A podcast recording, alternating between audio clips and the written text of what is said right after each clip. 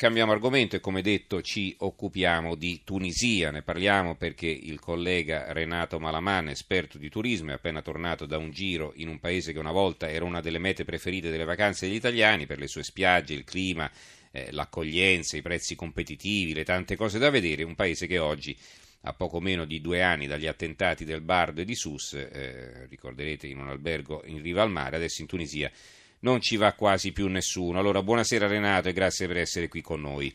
Buonasera Stefano, buonasera ai radioascoltatori. Allora, se volete fare domande chiamateci al numero verde 800 05 05 78 oppure mandate i vostri sms al 335 699 29 49. Andremo avanti per una decina di minuti. Allora, quanti giorni sei stato in Tunisia Renato e che idea ti sei fatto?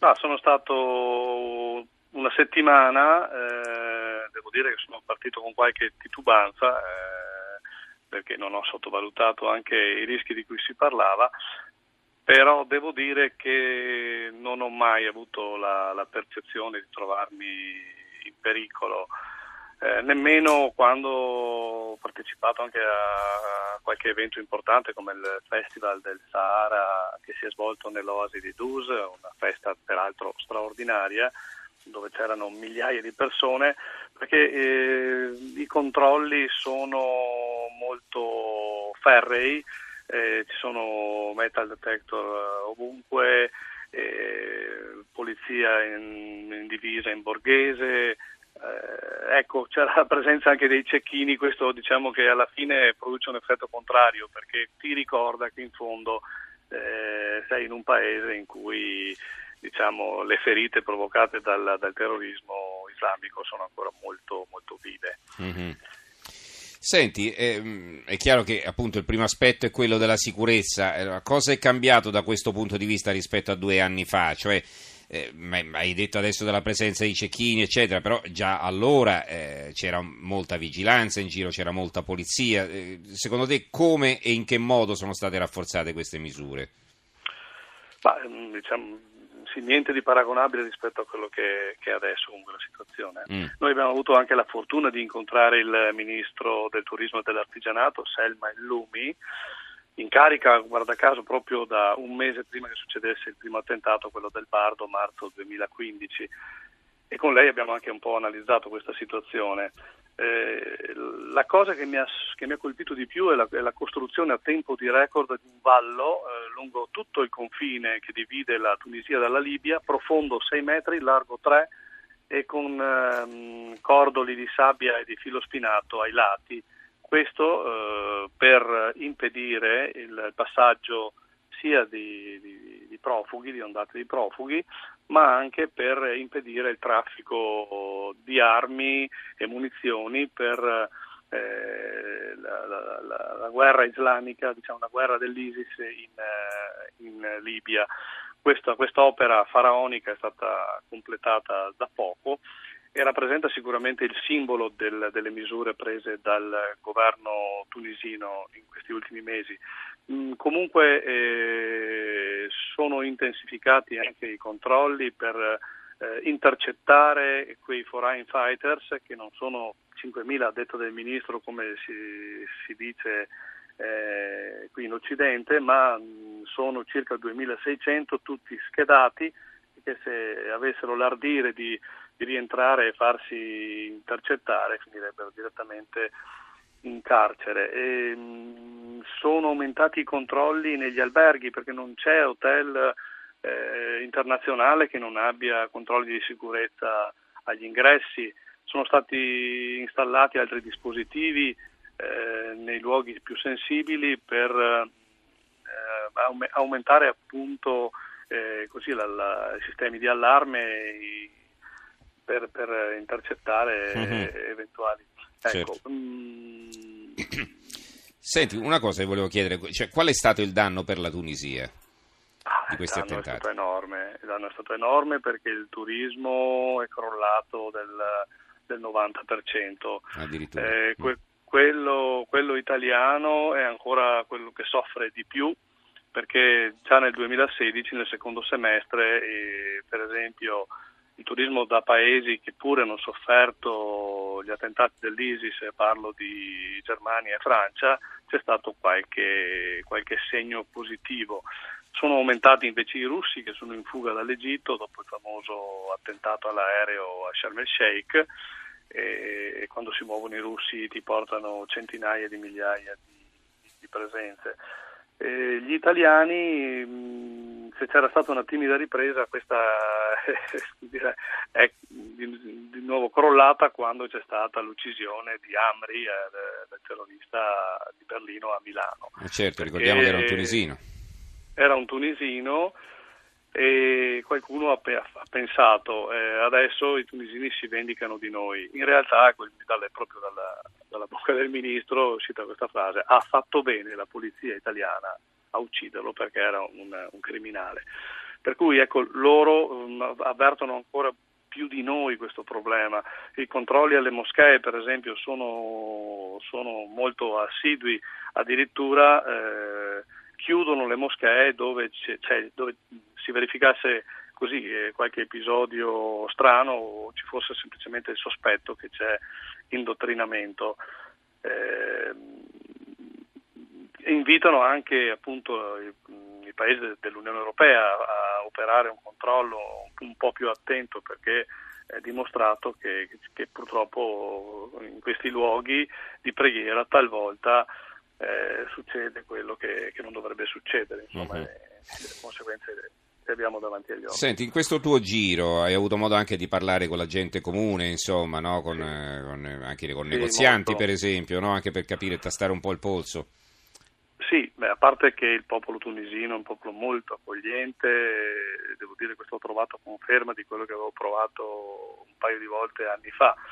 Eh, però ecco, la cosa che mi ha sbalordito di più eh, nel nord eh, sentire la gente che eh, inneggiava a Trump.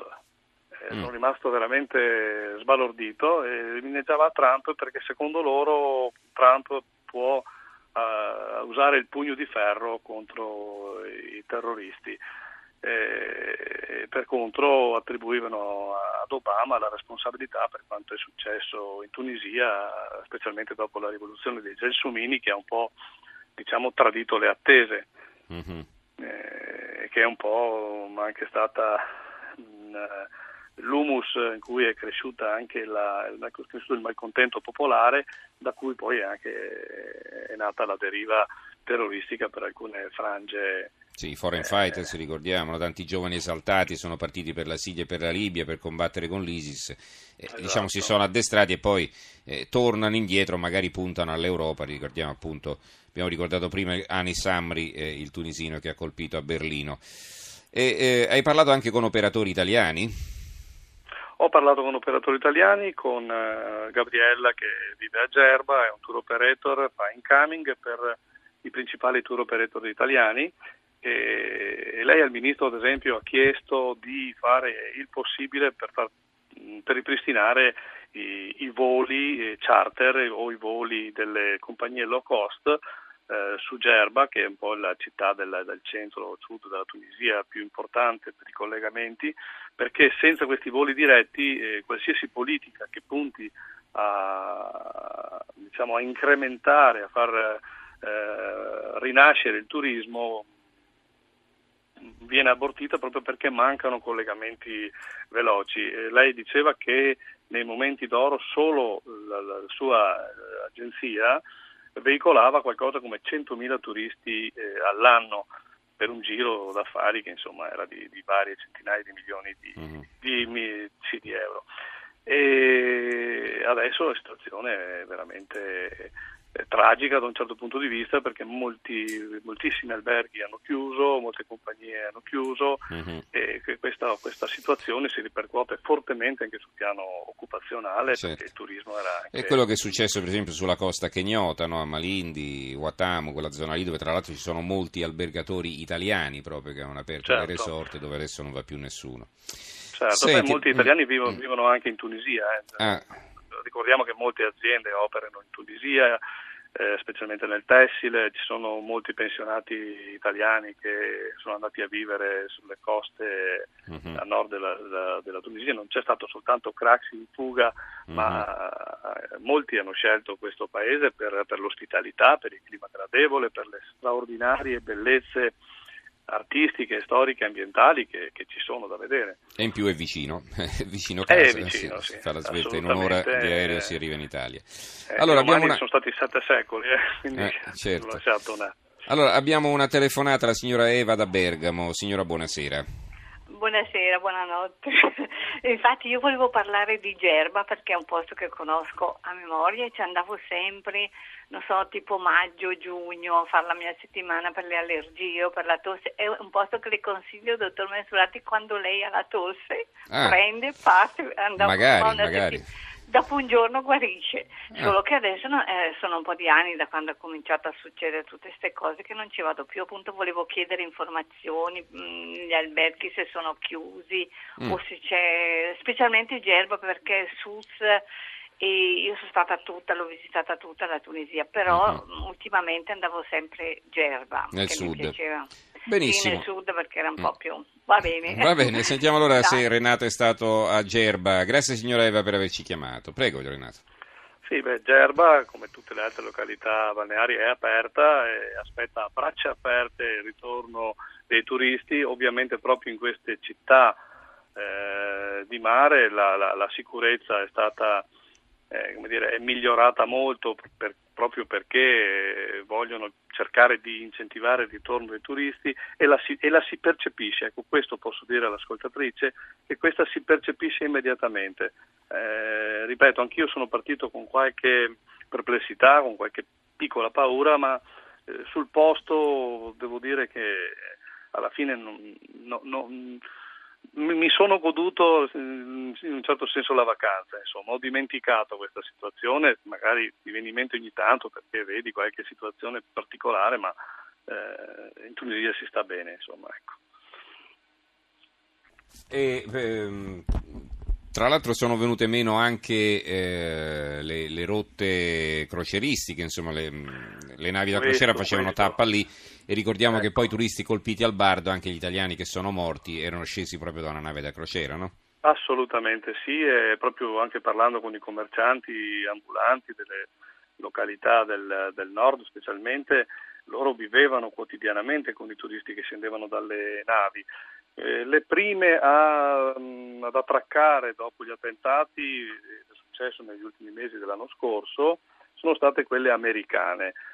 Eh, adesso c'è stato un incontro a Ginevra tra appunto gli responsabili del, del turismo tunisino e la Costa, la MSC, le principali compagnie di crociera, proprio per cercare di trovare le, le, le condizioni per poter far tornare queste navi da crociera a Tunisi. Eh, quindi credo che, che, anche questo dovrebbe succedere a mhm. breve.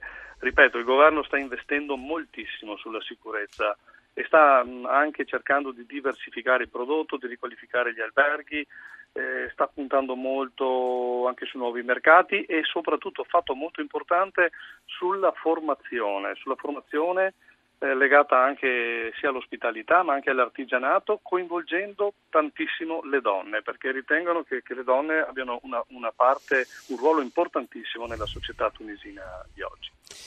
Bene, allora eh, concludiamo con eh, una, così, un'annotazione sui prezzi che ricordiamo che continuano a essere, anco, anzi continuano a essere, sono ancora più convenienti di come erano un tempo perché è chiaro che la fame di turisti è tanta e quindi si cerca di attrarli in tutti i modi, no? Sì, assolutamente. La Tunisia è sempre stata una destinazione molto economica, lo è ancora, il costo della vita in quel paese è assolutamente abbordabile e questo permette di potersi godere una vacanza concedendosi qualche volta anche dei piccoli lussi, eh, magari le, un'escursione in più che merita perché eh, per esempio adesso eh, c'è un, un, anfiteatro romano che è il terzo della, di, di tutto l'ex impero romano dopo Roma e Pola, è quello di El Gem, che è perfettamente conservato. E, e, oltre a questo ci sono delle città mh, sotterranee, quelle di Matmata, ci sono dei villaggi eh, di ex, ex granai che sono, hanno una conformazione architettonica particolarissima nella zona dei, dei, dei Xar, eh, di Tatawin, eh, quindi oltre alle, alle, località più note come Cartagine, Sidi Said, Sus, Sfax, eh, Eleosi naturalmente, Toser, Nefta, Tamersa, ci sono appunto queste eh, piccole località che, che, sono delle chicche da scoprire. Mm-hmm. diciamo che ci sono una, circa 40.000 siti culturali Pensa un po', insomma. Da, da, da vedere.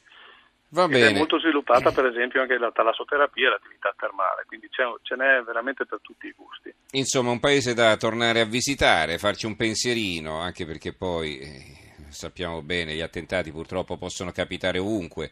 Non è che dopo che quel che è accaduto a Berlino adesso non andiamo più a Berlino o addirittura in Germania, no? Quindi, eh, insomma, è vero, o, ecco, a, Par- o a Parigi, volte, o a, Parigi, o a Bruxelles. O a Bruxelles. L'elenco sarebbe lungo.